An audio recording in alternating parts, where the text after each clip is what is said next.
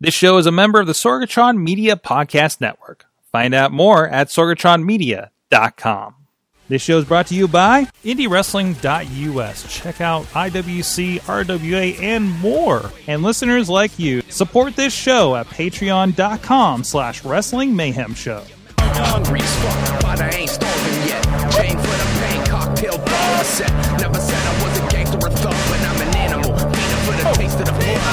Hey guys, it is the Indy Mayhem Show. I'm Mike Sorg at Sorgatron on the Twitter here, still under yellow alert. Yellow alert? I, I, I'm thinking this in Star Trek terms now as we go further in the color codes of the lockdown here in Pennsylvania. But here is the show that we talk with people in and around independent professional wrestling. It's been hard to do that lately, but uh, we've been finding some new ways that we can hopefully help out uh, uh, wrestlers, people around indie wrestling uh, with their conversations like we're going to have today and, and, hope to in the next several weeks as well. Uh, but of course, please check out everything at indywrestling.us and wrestlingmayhemshow.com at indywrestling.us. Please, of course, support all of our friends of the show of indie wrestling with the COVID 19 uh, support page, a lot of pro wrestling tees and Patreons and whatever have you uh, uh, that, that, that, is set up for each individual wrestler. Uh, please support them if you are fortunate enough to be able to and uh, help spread the love because we don't know when wrestling is going to come back in full force like it used to be. And, and I want to encourage people to please go help out the people that have entertained you uh, through these years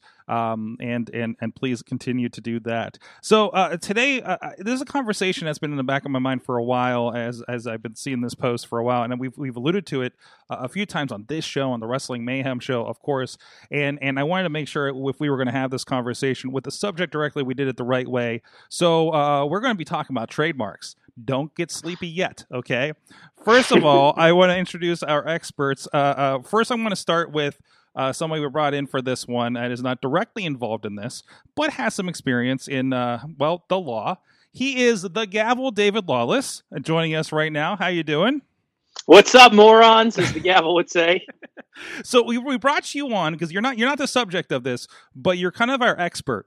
Uh, and and and I sh- I should make the disclaimer. My wife reminds me of this every, time because she's a former paralegal herself. Uh, this is not legal advice. This is just kind of an overview and kind of a look at options, so people are kind of more educated about uh, I guess trademarks in general and things that can happen and everything that goes with. Like, so, so the Gavel David Lawless isn't just a fun nickname. Uh, uh, give us a little bit of background why we have you here today. So, uh, to those that might not be aware out there, my real name is Max Petrunya, and I've been practicing as a lawyer for a decade. Uh, I've been the greatest attorney and professional wrestler in the world for the last five years, the Gavel David Lawless. But um, I for whatever reason, uh, the Lord has blessed me with the opportunity to be a professional wrestler and a lawyer, and to be able to help people in the wrestling industry with legal matters, and also to be able to educate some uh, my brothers and sisters in wrestling to be able to allow them to protect their brands, protect their images, and, and quite frankly, if you could talk to some other wrestlers too to help them out with some personal issues uh, as well. I'm always happy to help people. If anyone wants any information on my practice, just so I can make a little plug here it's maxpetrunyapc.com. And there you'll find my smiling face and a way to contact me professionally. But uh, this is, I, I've been intimately involved with trademark law for the better part of, we'll say, the last three to four years. Um, a lot of my trademark law came from understanding copyrights. Uh, one of my best friends in the world runs a music festival and has been the lead singer in a very popular band for the last decade. So I started to educate myself about copyright law and trademark law associated with music. And from there, I've done more research and had the opportunity to do uh, more digging on copyright and trademark as it relates to branding, clothing, wrestling, um, you name it. So when one of my friends and someone that I've shared the ring with for quite a number of years was involved in a trademark matter, he had you know, I, I, think I can say he had called me initially when this happened, and uh, we'll be hearing from him soon to tell his story of what transpired. But with everyone at home now, I think we all can agree uh, that this would be a really good opportunity for wrestlers to educate themselves on what I would consider probably the most important business side of independent professional wrestling right now. And we can touch on why that's so important moving forward with the state of the wrestling industry. But I think it's critical right now for wrestlers to educate themselves on how they can protect their brands with a proper trademark And I think one thing you've seen as a transition in the industry for the last couple years is even the major wrestling companies are not changing people's names when they get signed to promotions. They're coming in with their existing names and their brands, similar to what uh, the music industry has done. They want to sign people that have a following and that have garnered support. So, individuals that have a right to their trademark will necessarily be in a better position of negotiation for merchandise splits and just to be able to protect themselves and add value when they enter a promotion. Fantastic, and and and definitely something to look forward to here. Uh, so with us also the, uh, the, I guess the subject at hand is the man. Can we do we have to say formally known as the Reaper? Um, um, um, held up name as the Reaper. Otherwise, Matt Conard is with us today. How you doing, Matt? Oh, I'm peachy. How are you guys doing? All right. So so tell us tell us the story about you know some people have read about this you know of course you've seen on your social media uh, but for those that may be stumbling on us the first time tell us uh, uh, what happened uh, uh, with with uh, your reaper moniker well it all started in a show down in nitro west virginia for iwa east coast i was on the same bill as aew star Shawn Spears I almost called him Tye Dillinger. Um, he, I wasn't even working with Shawn. He was working with Jason Kincaid that night. I was, I, I can't even remember. Regardless, you would not have thought he even knew I existed. He had positioned himself to the back of the locker room, which is fine. The star thing to do, I guess. I shook his hand, said hello, did the cordial thing, and then just went about my business. I didn't think he was watching, paying attention. Uh, night goes off without a hitch. He leaves after intermission. He collects his money or whatever. And then uh, time goes on.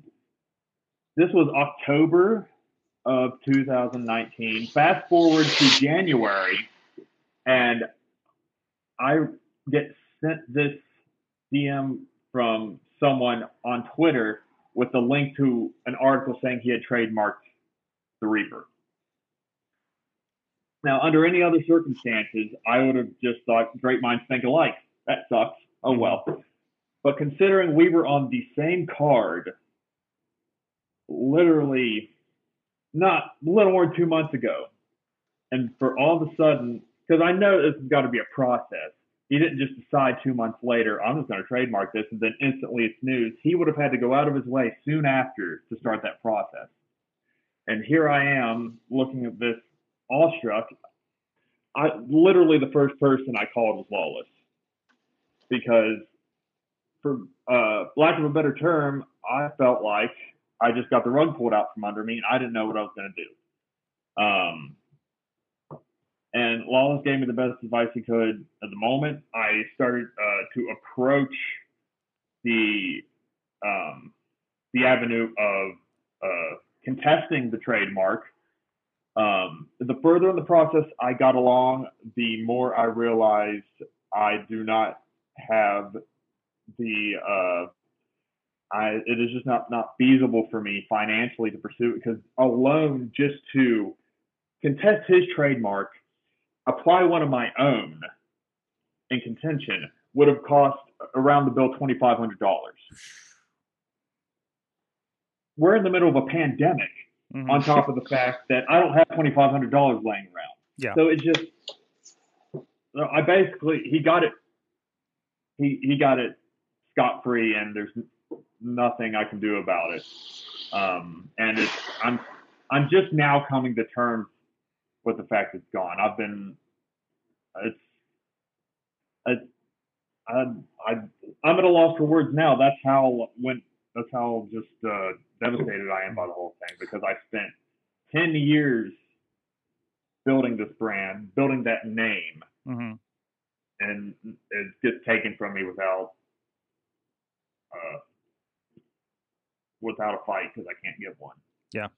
Yeah. And and and if I could just interject here, what what what frustrates me about Matt's story, and I think you know Matt's right when he points it out, is um, it's and this would be one of my first things when we talk about what you have to do to trademark something, but um, it actually is much cheaper to be the first one to trademark something than it is to have to fight it once a trademark's filed. And um, Matt is correct in the uh, in the sentiment that it would be very expensive to contest the trademark and go through that process. And that's one of the problems when people that have the resources to do it can do that. Uh, some individuals don't even know what the process entails or how much it would cost. And uh, I know of one person that uh, fought to have just an idea trademarked, or at least fought to have it taken away from someone else. And she spent well into the six figures, uh, or no, close to six figures in trying to fight that to protect her brand. And it's a shame because, you know, Mr. Spears, I assume, has the bankroll from the WWE, but also has AEW's legal team behind him, I would imagine. Mm-hmm. Mm-hmm. Or at least I think that's the good. That's really the thing that stings the most about this whole thing is had I known this was a possibility, I would have done this years ago. Mm-hmm. Yeah. Like had I known it was it was even feasible for someone to snatch this from me and just take it away, day one I would have even if I had to put it on a credit card, borrow money, I don't know, I would have immediately done this because putting so much work into building something, finally getting some footing on it, getting name value behind it, and just someone able to say, nope, mine, snatch, and you're back to square one. I mean, more people need to realize how how realistic a scenario this is for it to happen to them. Maybe if it's just another worker on their level, you know, maybe they can go make a, a cheap copy of it somewhere else. But if it's an established guy who has direct TV exposure that can take that, has the bankroll to legally bind it, and then just run off with it as completely possible. Absolutely. So, so I mean, this is this is something that uh, is not to, when you guys are coming up with gimmicks, you know, on, on, the scene through your wrestling training. Like nobody along the way, they, they're trying to help you develop a gimmick, but nobody says, "Hey, make sure you trademark it." Right? Like this isn't a well, conversation that's generally happening, is it? No, and and and I can just speak to this in the sense that I think there's a lot of misinformation out there about what a trademark is versus what a service mark is versus what a copyright is. Mm-hmm. And I think over the years, through social media and just general conversation, uh, people will group those terms together and they think that they're homogenous terms. But the truth is that there's very different and distinct uh, meanings to those terms and processes uh, associated with those terms and legal rights that come along with those terms as well.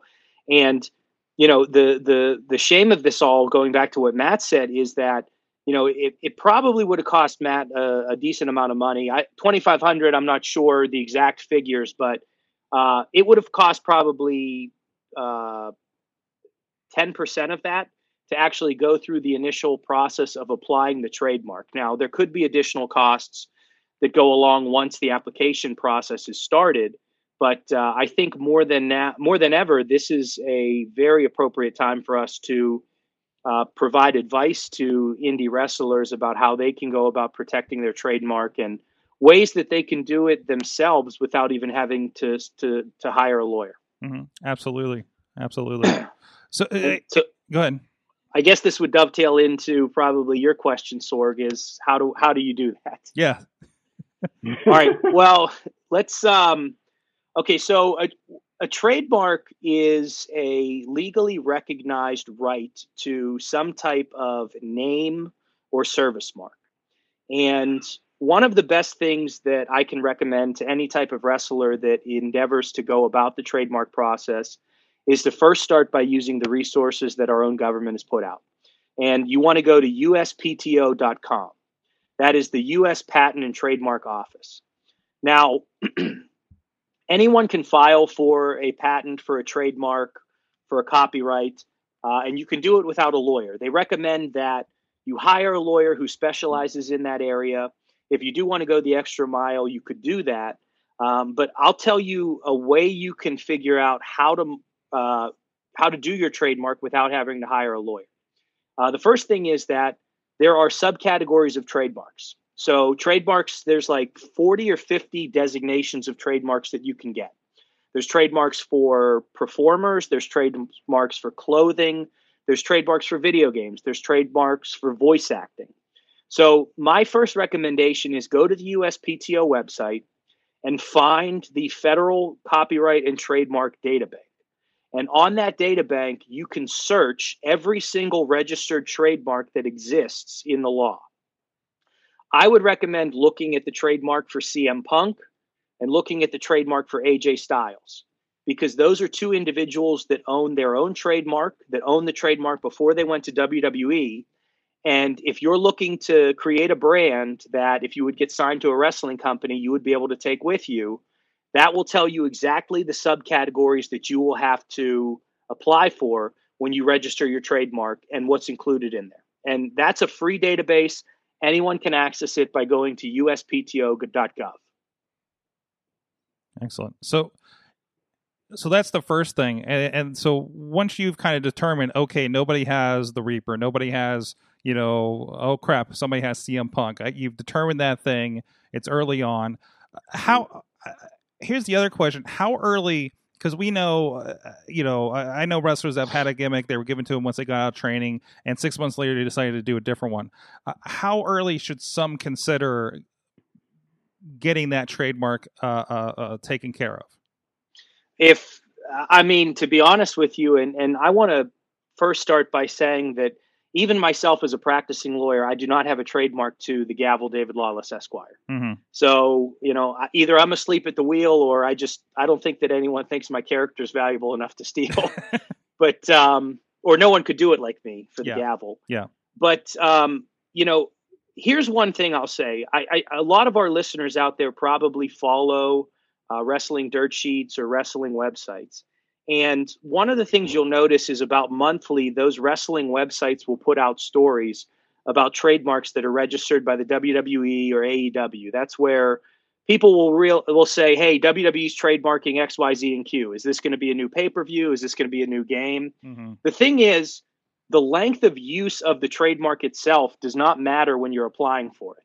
The only issue you'll run into whenever you're looking at the length of use of a potentially trademarkable entity or name is if there's an objection to the registration of the trademark and then there's a certain there's factors that go into it to determine how long it's been used by someone else the strength of the mark whatnot. So i do have to say that in the event that Matt Conard would have actually objected and gone through the proper channels to object to Shawn Spears' registration, and keep in mind, I haven't seen the registration, mm-hmm. but he would have a very compelling, if not successful, argument to say that as a wrestling brand and something for wrestling clothing, he has used the Reaper Matt Conard as a trademark uh, for many, many years. Mm-hmm.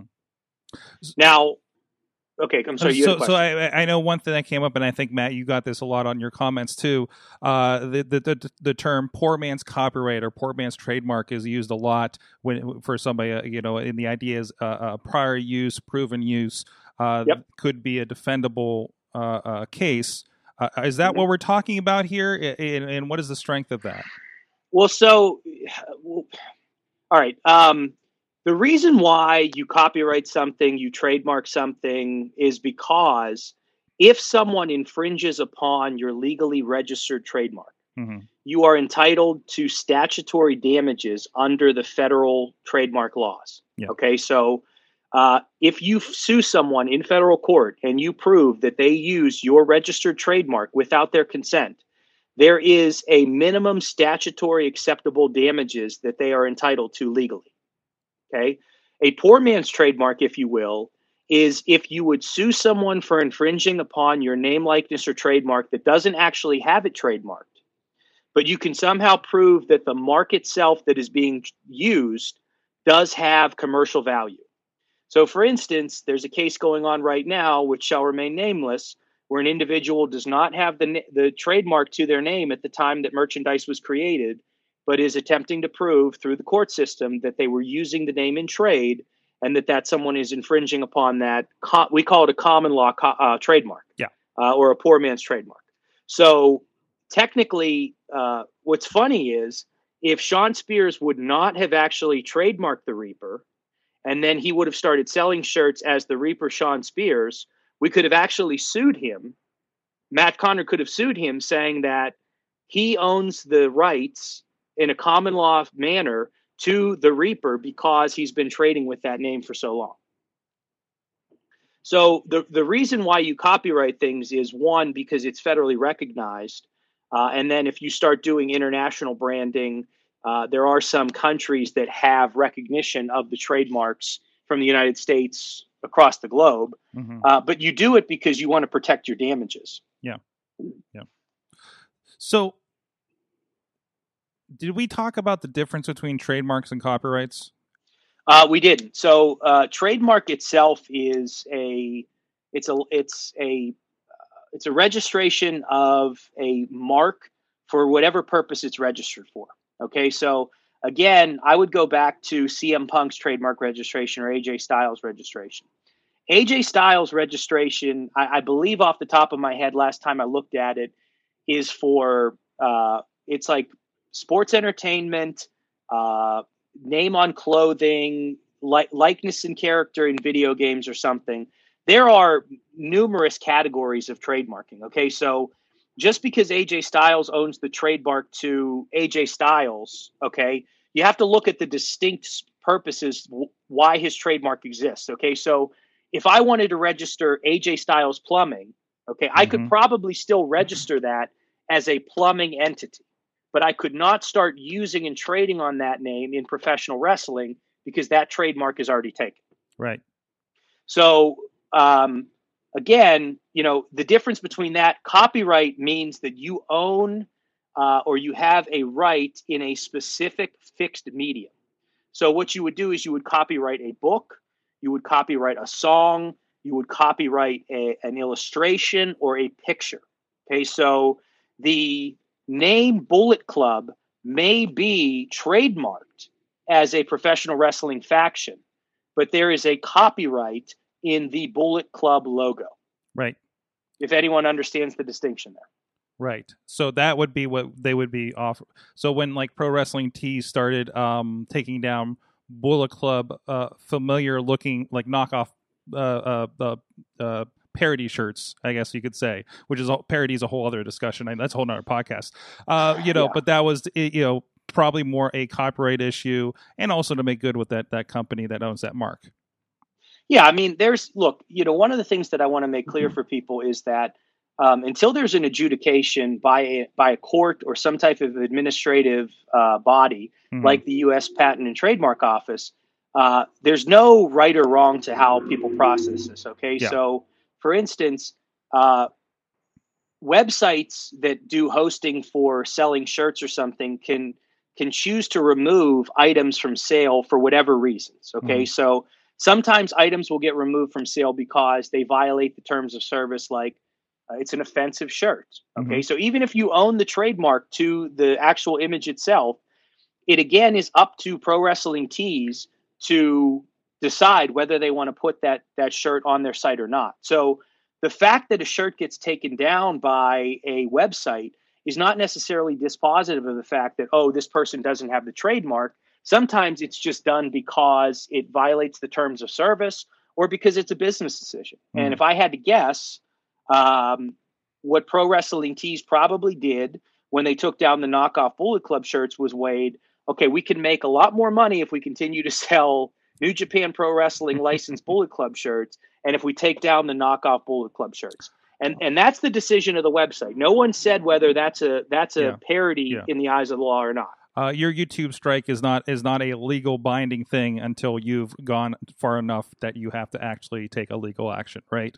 Like those Correct. kinds of ideas. YouTube is making that decision, not a court. They are citing laws Yeah. and statutes Yeah. and, and things But- like that.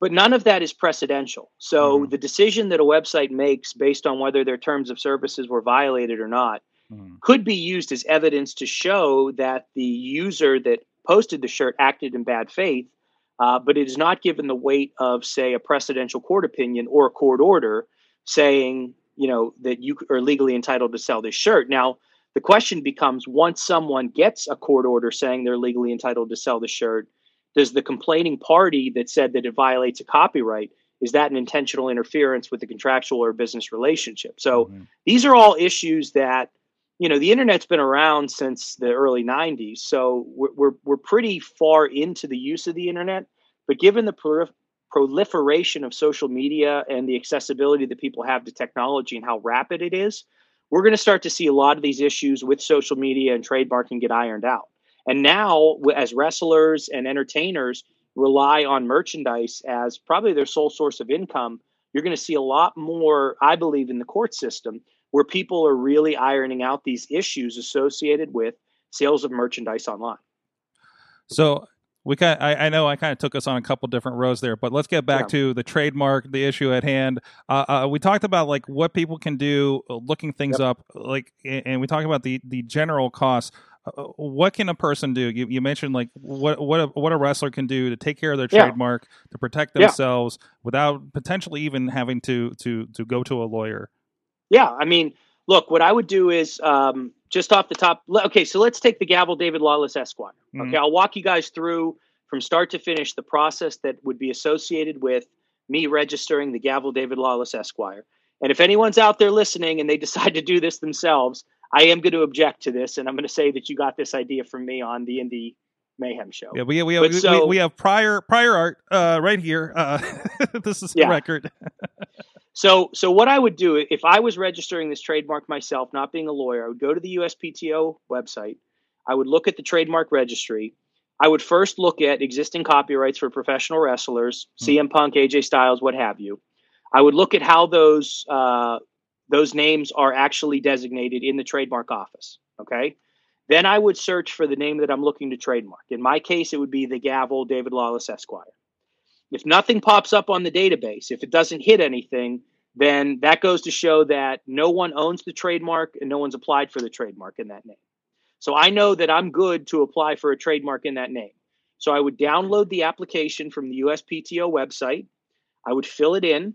I would make sure I check the proper designation boxes for what I want that designated as, and I would submit that. And I believe the cost of filing for a name trademark is about $275. Uh, I think it fluctuates between 275 and four or five hundred dollars, mm-hmm. depending on how many different types or designations you're you're you're registering. Uh, what I would also make sure that you have is some type of screenshots associated with your use of that. So if it's match graphics from promotions, if it's uh, thumbnails of you doing videos on YouTube, just to show that you, the person that's registering the trademark, has actually used the trademark in commerce. If you have t shirts that have your name on it, you would put a, a picture of the t shirt. So once you actually register that trademark, what gets ha- what happens is the trademark gets assigned to an employee of the USPTO uh, administrative agency, and that agent then is your trademark agent. So if they have any questions or there's deficiencies in your application, they will reach out to you and give you a chance to cure it. But then the next phase, which this is really the phase where everyone gets the information that we talked about before. Uh, anytime there's a trademark that's registered for, there is what's known as a comment or objection period. Okay, so this is where Mr. Conard learned that Shawn Spears had registered for that trademark. And this is how uh, websites can pick this up because I think it's weekly or biweekly. It might even be monthly. The Federal Register puts out a uh, it's almost a newspaper, an online publication that has a listing of every single trademark that's been applied for. So a lot of big companies that trademark a lot of big things, like the WWE, probably have dedicated staff that go through these registers to see what's been registered and if they need to object to it. And so once that advertisement is put out by the register, there become there, there's an objection period. So I think there's a it's a 60 day objection period possibly. And then if no one objects to the use of the trademark or files an objection to the use of the trademark, then the trademark is granted and you have the right to use that mark. Uh, the reason why Matt Conard is is right in his assessment that Shawn Spears probably applied for that trademark prior to January is because by the time uh, Mr. Conard learned of the trademark application, I think it was was it early January or mid January, Matt? It was early January. I, I, honestly distinctly remember. I think it was January 11th. Yeah, and I remember you out. calling me when the article Yeah. came out. So, I so I look, I don't want to sit here and speculate, and I don't want this to be perceived as us disparaging Mr. Spears in any way. But it wasn't like January 11th he woke up and said, "I'm filing a trademark for the Reaper," and it got out to the press that way. Um, he probably filed that application. I would have to guess at some point in November or December, and because of the name the Reaper and, and being probably a, a commonly used one, uh, I would imagine he filed that probably sometime in November, and it got to the objection period Mhm. by January. So he had gone through and had had, had an agent registered to him.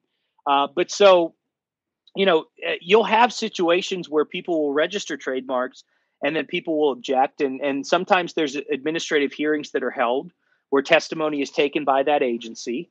And then ultimately, you know, the decision of the U.S. Patent and Trademark Office can be uh, challenged in court, but I believe you actually have to exhaust the administrative remedies at your disposal before, as a precedent to filing a lawsuit.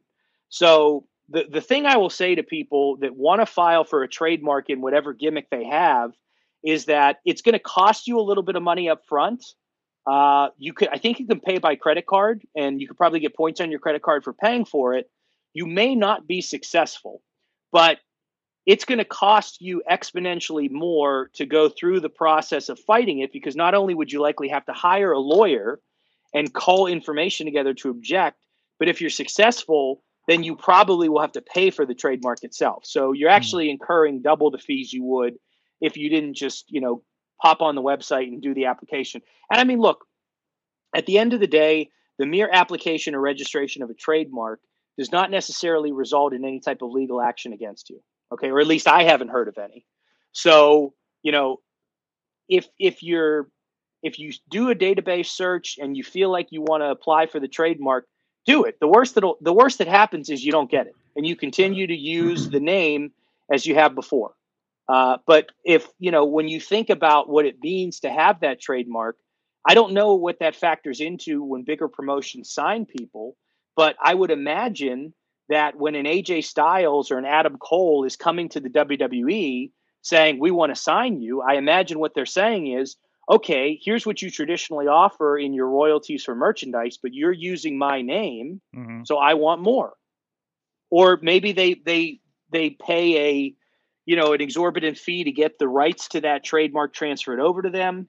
Uh, I don't know. I'm just speculating on what the business relationships are like, but And, and, Uh, and I think it- that's that's happened a few different ways because there was something like I, I it, it, and you know anecdotally over the years I, I recall the Dudley Boys when they came over like that came with the ECW trademarks perhaps and then they Mhm. couldn't use it when they left but every time they drop in they can you know obviously somebody that had that before WWE CM Punk obviously showed up left can use it wherever AJ Styles um trying to think other guys that but then you'll get somebody like Cody Rhodes that can't use Rhodes when he leaves you know Well, and and and that's the thing too is a, a trademark is a commodity. It's an Mhm. asset. Okay, Yep. so no one's saying Matt Conard can't go out and wrestle. Okay, no one's saying that he's precluded from wrestling on shows.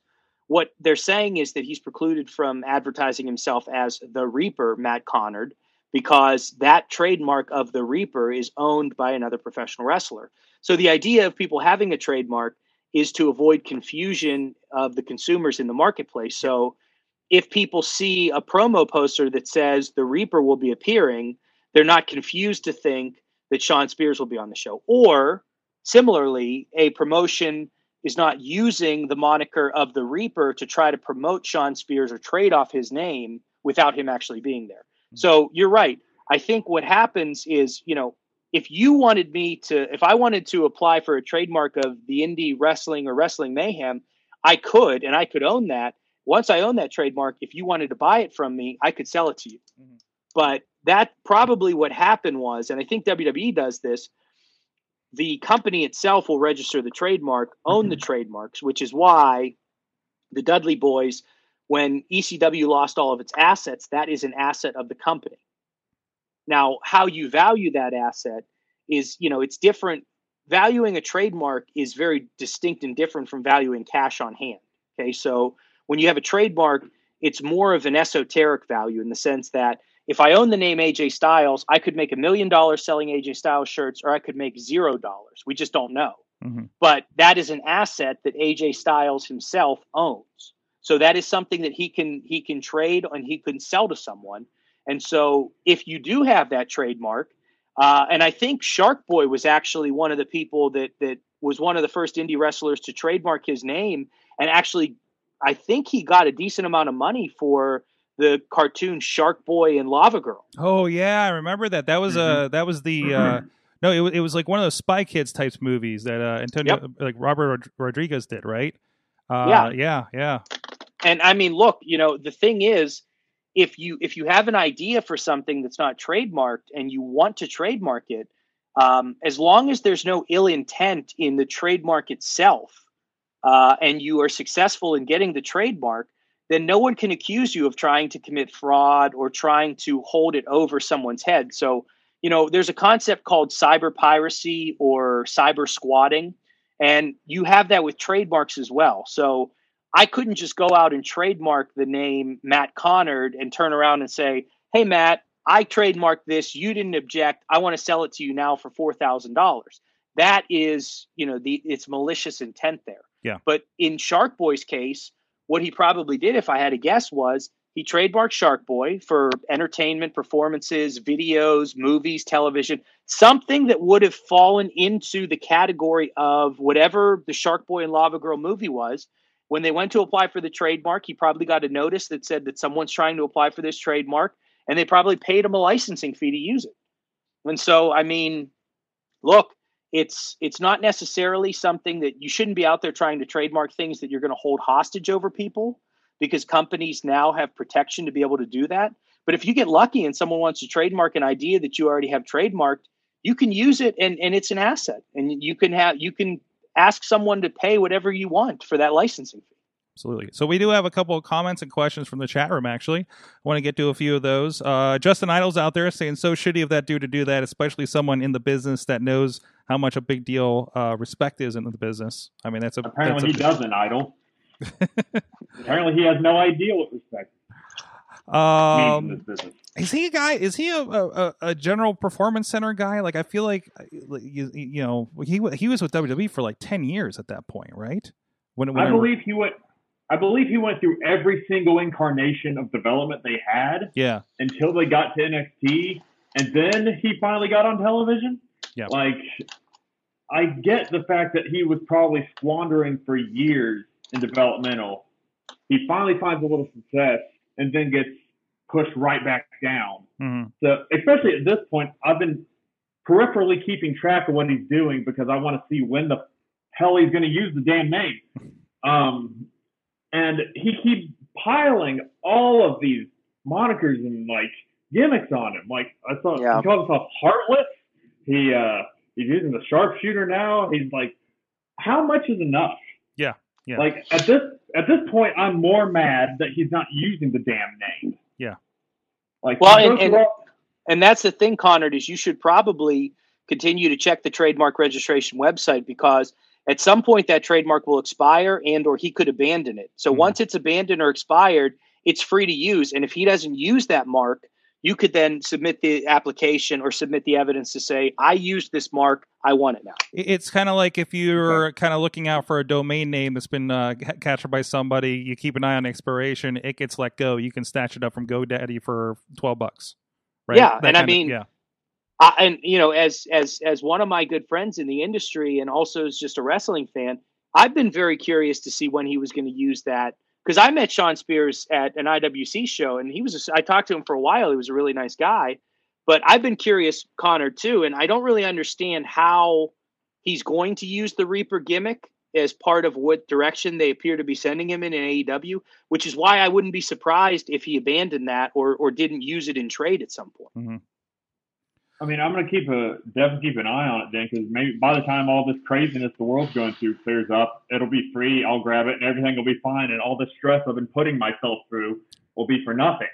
Um, but it's it's crazy the timing as well, because I'm sure everyone else, you guys have probably heard about the the similar situation went down with the revolt in North Carolina yeah, Yeah. and the uh, or the FTR now or whatever the revival are calling themselves. It's like what their case is a little different because those two knew those guys. Allegedly, they had been cross paths in the scene for years and knew of it, and they just went ahead and did it. it I'm afraid. Oh, it's not anything new, but I'm afraid this is going to become more and more of a trend. Mm-hmm. With especially as these two companies start competing more and more, people are going to continue to get things snatched from them. We always complain as indie wrestlers about uh, about coincidences. This wrestler happens to use a move that I've been using for years. Blah blah blah blah blah blah. blah. I'm sincerely worried about these guys, especially AEW guys, just because they have more freedom to pop on these indie shows, make a quick buck, and then go back to TV. Yeah. I just I don't I don't want people other wrestlers to live with the regret I have to at the moment. I don't want them to coddle and grow and nur- nurture something for a majority of their career just to have to start from ground zero after years of breaking their body down and basically having to be uh, a blank, uh, clean slate all over again. And and this would be the opportune time for me to say that if anyone's listening out there that wants to consult on trademark law, they could go to maxpetrunyapc.com or call me, and I'd be happy to offer some legal assistance and guidance. But you know, one thing I will say to all the wrestlers out there, and especially to you, Matt, is that um, having having gone to law school over a decade ago and having been involved in the entertainment industry in some capacity, I could tell you that this is not something that is just isolated indie wrestling. It's certainly something that has become a little more prevalent now because there's a major indie company that's on television. But uh, I know that there have been improv troupes in the past that have literally had their improv acts directly ripped and used on Saturday Night Live. Wow. And the question becomes um, how do you protect certain things that aren't protectable? And, and then the other thing becomes, too, you know, sometimes you do have people that are innocently using uh, names. I mean, I can't speak to what happened with the the revival versus revolt, but I mean, I could see a way that the revival innocently thought that registering a tag team name as the revolt was not the same as an independent promotion that has a faction of the revolt being the same thing. And I, again, I don't know what their intent was in doing it. I'd, I'd like to think the best of everyone, um, but I think what what has been highlighted more than anything in the last five years with the proliferation of technology is the fact that there's so much content out there. There's so much information. I mean anyone can become a content creator with cell phones and ipads and computers that the the idea of what's protected and what's not and and how people are able to monopolize that uh, it turns into a disparaging situation much the same way that uh, individuals that have resources versus individuals that don't can literally go bankrupt. I mean, there's a there's a YouTube content creator right now who was originally sued by the Major League Baseball pitcher Trevor Bauer, who's now being sued by the Major League Baseball Players Association because this guy runs a baseball training academy and he started taking clips of the pitchers pitching and breaking down their pitching styles. And what they're saying is that using their footage and their names creates this impression that they support his coaching methods. And so this guy is possibly going to lose his entire business or go bankrupt because the Major League Baseball Players Association, which, if you can imagine, has billions of dollars, is suing this guy because he's creating content that he's making money off of. So it's a very, what Matt said, the doom and gloom of it is it's a dangerous time. And like he said before, if anyone wants to talk about this, I'm, I'm available. I mean, people that know me from the from the locker room know that I will always talk to them about legal issues. But if you're serious about doing this, I can certainly try to help in whatever professional capacity I can. Absolutely. Uh, also from the chat room, Justin Idol was asking. Uh, uh, he's worried about your backstock of merchandise there, Matt. Uh, he says, "What did you do with your remaining merchandise? Uh, are you still u- able to use them since they were already, you know, already quote purchased, made? Uh, w- w- what's the status there? He's he's worried about about your your your backstock." Well, first of all, Justin, thank you for worrying about my financial well-being. I'm, uh, I'm doing all right. Uh, the, luckily, the ones that I have left in stock don't have the Reaper on them. Okay. That's what's kind of good about half my merchandise is majority of them don't even have the Reaper name on them. Like they will have the image of me in the cloak, you know, the spoopy stuff, and then my name and some sort of uh, some sort of title. So thankfully, whatever I have left in stock, I feel like I'm in the right to at least be able to clear that out. Yeah. Um, and then as far as the ones that do say that on my Pro Wrestling T store, I don't know what's going to happen there. Mm-hmm. Well, I, I can speak to that too. I mean, look, if Shawn Spears would write a letter to uh, Pro Wrestling Tees or file an objection to the use of those T-shirts, which if he's listening, he probably is going to do that right now. Um, then you know, Pro Wrestling Tees could be within their terms of service to take it down. Uh, but you know, the truth is, and we've all seen this at every wrestling company that we've worked for, from the East Coast to the West Coast. If people that held legitimate trademarks and copyrights really wanted to put independent pro wrestling out of business, they could. if you know, if if the if if if uh, Saban Industries wanted to sue professional wrestlers who used Power Ranger likenesses on their T-shirts, uh, there'd be a lot of poor indie wrestlers, or indie wrestlers would be poorer than they actually are. So, I mean, the truth is that unless someone files the objection, you're not prevented from selling it, Matt, because it's not creating the impression that that Shawn Spears is endorsing the product. Uh, it's just that idea of the Reaper. That's what it comes down to. Trademark law is meant to prevent confusion in the marketplace. So if I would take a picture of Tiger Woods and put it on my website with a caption that says, Max Petrunya is the greatest lawyer in the world, Tiger Woods could sue me because I'm using his likeness to promote my business, which he doesn't. Okay. That's where you run into the issue. Absolutely. Uh, so, and Justin's also asking, uh, uh, do you get the money back if the name is already taken? I think from the filing fees. And now I believe the filing fees are like the legwork to do the process, whether it's uh, uh, approved or not. Correct? Yeah. I mean, Justin, I'm going to put this out to you as a rhetorical question. Do you believe that the federal government would refund money to someone because they made a mistake? yep, we'll we'll let you stew on that one. Bradley's yeah. out there, um, and, and, and I have to say this this is a topic that Bradley actually um, um, has has poked me about having on the show for a while. Uh, so so good to see everything coming together here. Uh, uh, can I you discuss how difficult it is to come up with a new character or gimmick? I, I heard this is very difficult, and how is Matt progressing and coming up with a new direction for himself? Well, as far as uh, the how difficult it is, uh, I was fortunate enough to luck into the Reaper literally my first year in the business. Um, obviously, it was not the Reaper it became eventually. Uh, I literally started my career with uh, a leather vest and a chin beard. I looked like a WCW job guy. Um, but as the years went on and it progressed, I morphed into what I turned into as of today. And not everyone's that lucky. Not everyone is fortunate enough to stumble upon something that they can sink their teeth into right away and grow it. People flounder for years being bland creator wrestler, just trying to, you know, throw stuff at a wall, seeing what sticks. There's people I'm very close to that still struggle with that.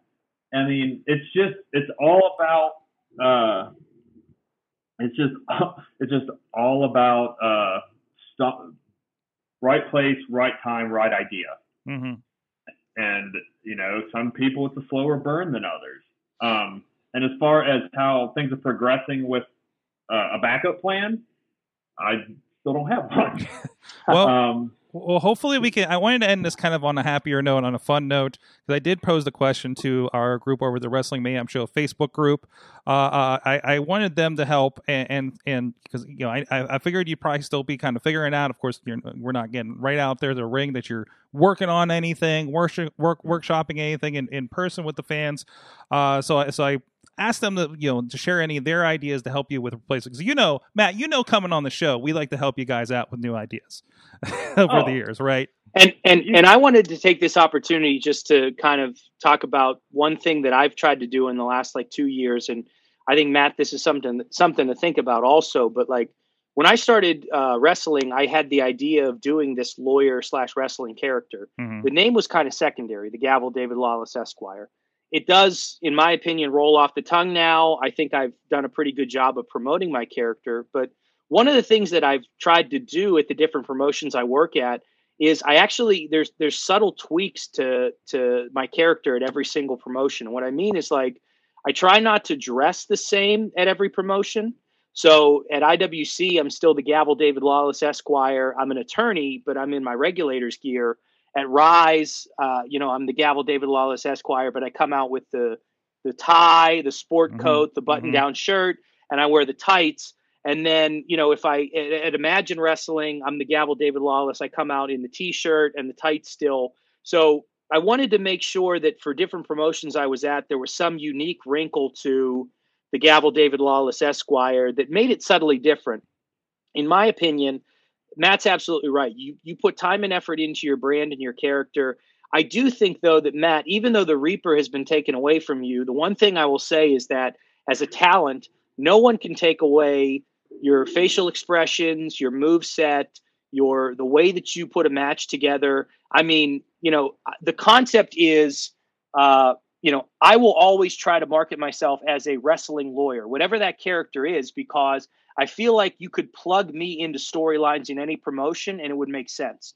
For you, with this idea of this menacing undead character, you could achieve that goal with different names, but you're still going to have the same movement, the same looks, the same. You could have the same gear too. Uh, and I just, I, I know it's a crappy situation, but again, ending it on a positive note, Matt, you're you're one of the most talented people that I've shared the ring with, and the things you do and the emotion you evoke from the fans during your matches, I don't necessarily think is tied to the Reaper itself. I think it's more or less your presence, your command of attention in the ring, and whether you are introduced as the Reaper or just Matt Conard, no one's going to be able to take that persona away from you. So.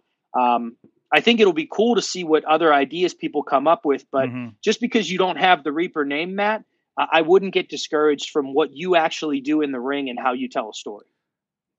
absolutely. I really, uh, I just, I really, that means a lot, uh, buddy. I, uh, the, the positive I've taken from this is thank, thank goodness that Shawn Spears decided to be a prick during a pandemic. Because now I get to sit on this, I get to, uh, mull it over and I get a chance to regroup. Because if this had happened when things were completely normal, business as usual, I would be I'd be fumbling right now because I wouldn't know what I would do. Oh, even when and now, when it came down, you were kind of taking a break at the moment too, before even the pandemic, right? yeah, and there's also that I had I had uh, TV Smooth had killed me, Mm-hmm. um, literally buried me to death, and um, I was I was kind of regrouping as it was. So uh, I mean, I, I it's it's just going to be this way for everybody, but especially for me, it's just kind of a reset. hmm It's a reset. It's a it's a reassessment, um, and I mean, it's it's. I'll echo just what he said. He's completely he's completely right when I sit and think about it. It's just it's just a name. Mhm. Mhm. Like everything that was behind it, everything that I put into it is all transferable. The Reaper's just a name at the end of the day, and I will I will find I'll find another one and go on it, which may have already happened because, as you said, Sorg, the fine people of the show have given you a list, Yes. I have a wonderful list by everybody from Bradley to Justin Idol to the Rev Ron Hunt to uh, our, our boy cameraman Rob. One of my favorites he does, he's been suggesting for a while that you just call yourself the Creeper and just put a copyright sign in front of, in front of Reaper. I, I, don't, I don't know how that does with tri- trademark uh, applications and stuff with Mr. Spears, but I, I, I think it's at least worth a T-shirt. Um, that is re- that is really. I mean, if you can get over the fact that you would actually have a gimmick name called the Creeper, mm-hmm. Yeah. uh, you know, we we have uh, a bunch uh, uh, the reaping the pale one a lot of people like the pale one and the pale rider uh, out of this list from from discussions the wraith came up a few times the soulless um, i believe even the soulless one uh, let's Hmm. see we also have here the nightmare the daywalker uh, the grim servant of death the reckoning uh, so See, I like I, I like Wraith out of this list, and I'll. I'll tell you why. First of all, it's a it's a really powerful name. It's um you know Wraith is a single syllable name, and the other thing to think about is as The Witcher gets prepared to record a season two, and people are starting to people are starting to get back into The Witcher. I mean, I bought the game for the first time, and it came out five years ago, and I think it's amazing. Wraiths are one of the characters in there, so. I think the Wraith still portrays the possibly the message you were going for. The Wraiths actually look like in the game look like the jacket that you have to wear to the Mhm. ring. It's Yeah. crazy. So I mean, I don't know. I think that uh, I think that that's possible. But those are all cool names. yeah uh, marcus says the specter uh, i think i think that's referencing to the the green lantern character correct Uh, yeah, there's a there's a DC Comics character named the Spectre, which Mhm. uh, he and I have he he and I have discussed before as well. Um, also, Um, it also is brought up as long as we stay away from from from ones like uh, Rob brought up uh, the the the issue when we thought that uh, you were called the Raper on a ring introduction several months ago. Boy, there's a couple people in indie wrestling that could have taken that name. Am I right? Oh boy, Ooh, Uh, ooh. I you don't have any like uh, rim shot sound sound I effects you don't. could put Oh, in there? Sort Fifteen years. You think I would have hooked up a rim shot machine by now, right? My goodness. I heard you mention the Daywalker. Uh, sorry, what about the Nightwalker? I I Mhm. kind of that's that's provocative. You know, Mhm. I don't think that's associated with anything else. So I'll Uh, be the Nightwalker. some, somebody's like, s- some are seriously asking, could you get away with the Grim Reaper going full on with that, or the Reaper's Reaper? Uh, wa- was suggested as well. So, What about I- Hush? mm, Mm. Mm. One of my fa- one of my favorite Batman graphic novels. yes, I uh I seriously did immediately when this happened consider the Grim Reaper, but I just it just when people don't know the backstory and how we got here, it feels real uh it feels real uh, Dick Foley. You know what I mean? hmm Like it feels real like Kmart. Yeah. Uh, to that, and uh, I actually thought uh, lawless about uh, using uh, uh, the Phantom at Mhm. one point. Yeah. Because uh, and it's the closest ref, reference I get to the Phantasm from Mask of the Phantasm. Oh yeah, that's interesting. So that was something I was playing with. Um, but yeah, I I consider Grim Reaper, but I just think it's too uh, it's too on the nose. Uh, Hell's Minion, Angel of Death, uh, Death Row, not the record label. Uh, That that's I'm going to recommend you don't go with Death Row yeah, yeah, They, got, they got some money. for a number of reasons.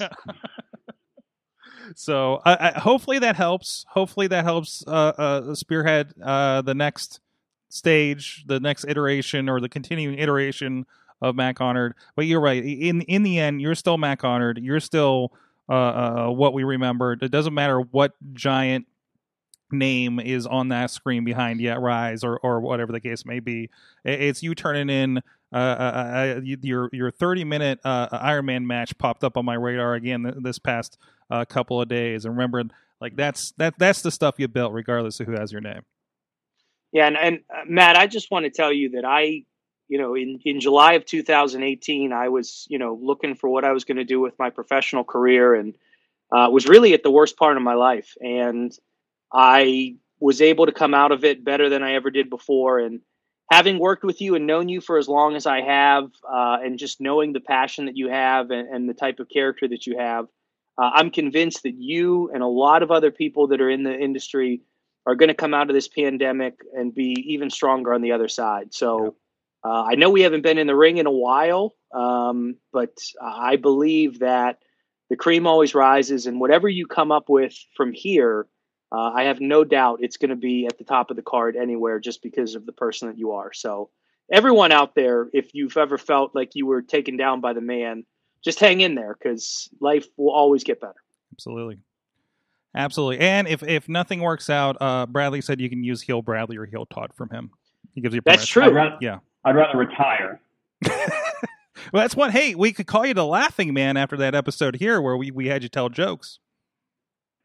Oh, yeah, I forgot about my uh, my very short-lived stand-up career. Yes, for those Uh, maybe that's what I'll do next. I'll just go into stand-up. since- since my wrestling name's. For- No audi- no audience stand up. That that'll be a good one. for, for those that catch up, uh, we we had Matt, comedian Matt Light, scheduled to be on, and and he had to drop out the last minute. So we had another Matt, and we had him tell jokes uh, on the Wow. show to you know fill in.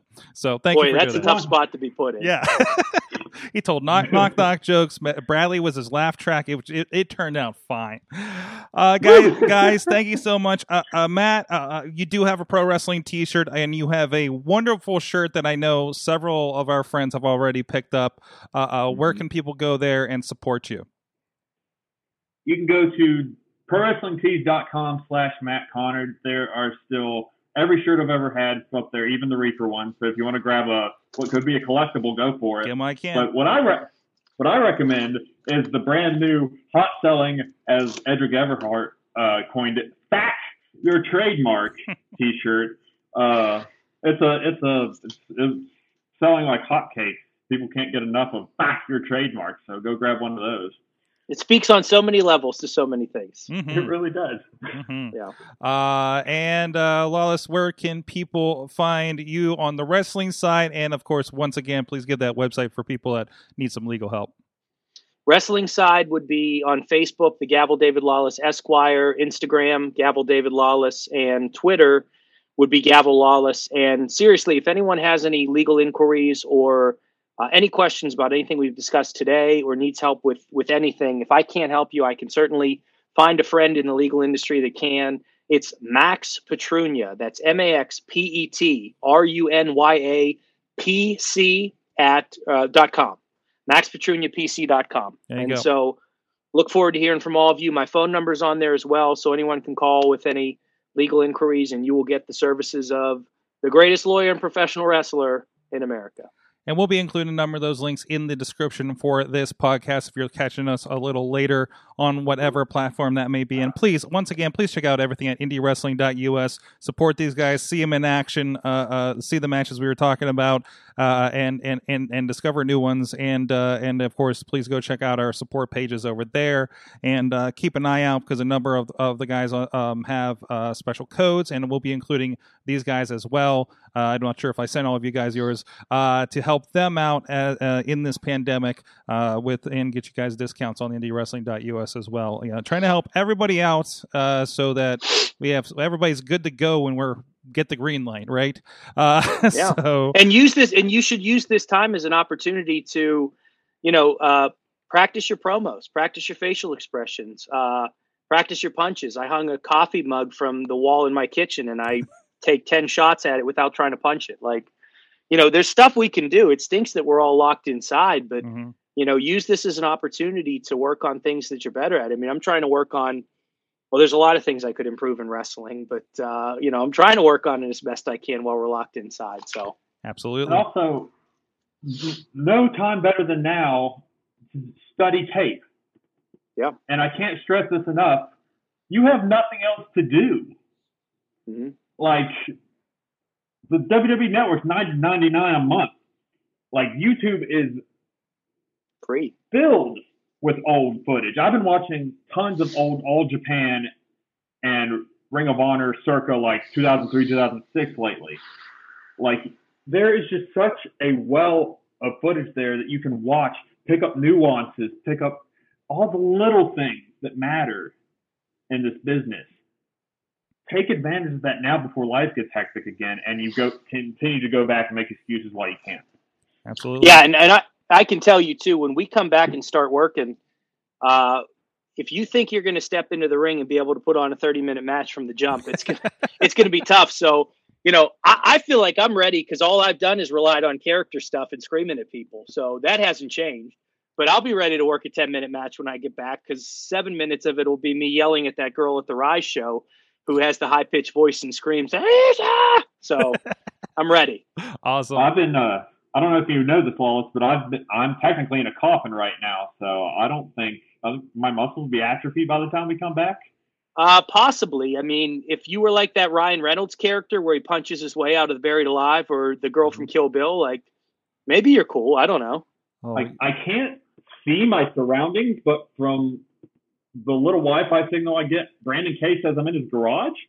Um, I wish I keep messaging him, getting him to try to bring me a blanket or something because it's really drafty in here. It's the middle of like summer and I'm freezing out here. wait, do you? it's nice of PV Smooth to have given you the Under Armour, uh, the Under Armour headphones when he buried you in the casket.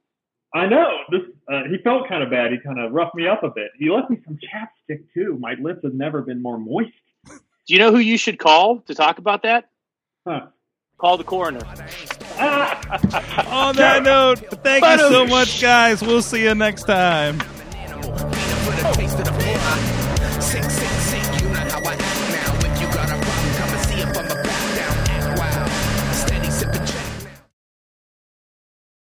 This show is a member of the Sorgatron Media Podcast Network. Find out more at sorgatronmedia.com.